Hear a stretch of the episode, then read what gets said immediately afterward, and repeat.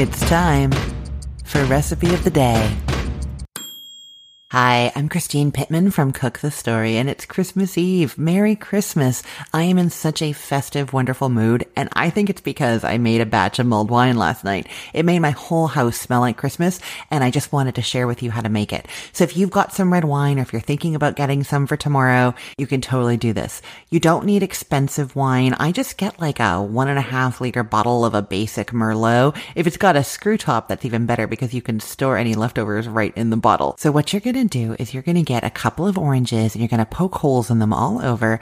And then you're going to put those into a big pot. Add the wine over top and then into there also put some cinnamon sticks, whole allspice berries, whole cloves, and some peppercorns. I really find that that heat of the peppercorn mimics whole cloves a little bit, that like bite at the back of your tongue. Really, really nice flavor. Also, a lot of wines, red wines have a peppercorn kind of taste to them. And I really think this brings that out. It's just nice spice spiciness. Okay, you've got all that in your big pot and then you heat it to a boil over medium high heat and then reduce it right down to low and simmer it for a good 20 to 30 minutes. What you're doing here is really letting those cinnamon and spice flavors really get into all of the wine. After that, after it's been simmering for a while, you stir in some brown sugar. It makes it nice and sweet.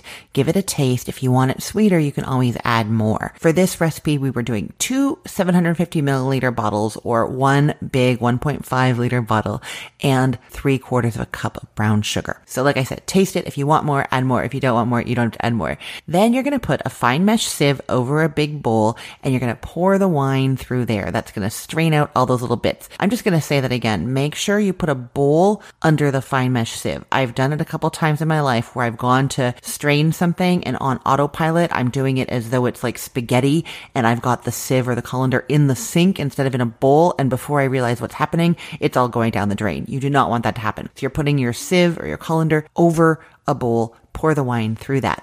Now, if you're not going to be serving this immediately, you can use a funnel and pour it back into the bottles. And then if they are cap, like a screw cap bottle, screwed on.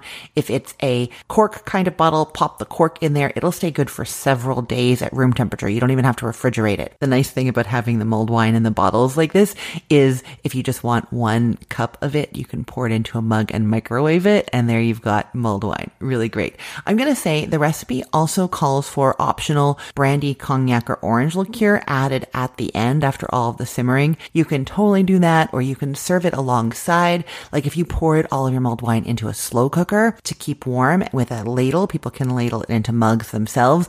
And then you could have a bottle of liqueur on the side that they could add to it optional if they wanted to, or you can just skip it. You don't need it. All right. That's how you make mulled wine. You can get the recipe in the show notes or head to cookthestory.com slash ROTD and you will see that recipe there. You'll also see all kinds kinds of wonderful Christmas recipes to help you out with your cooking tomorrow. There's roast pork and stuffing and gravy, all kinds of side dishes. You'll find everything you need and you'll have something to listen to while you're cooking.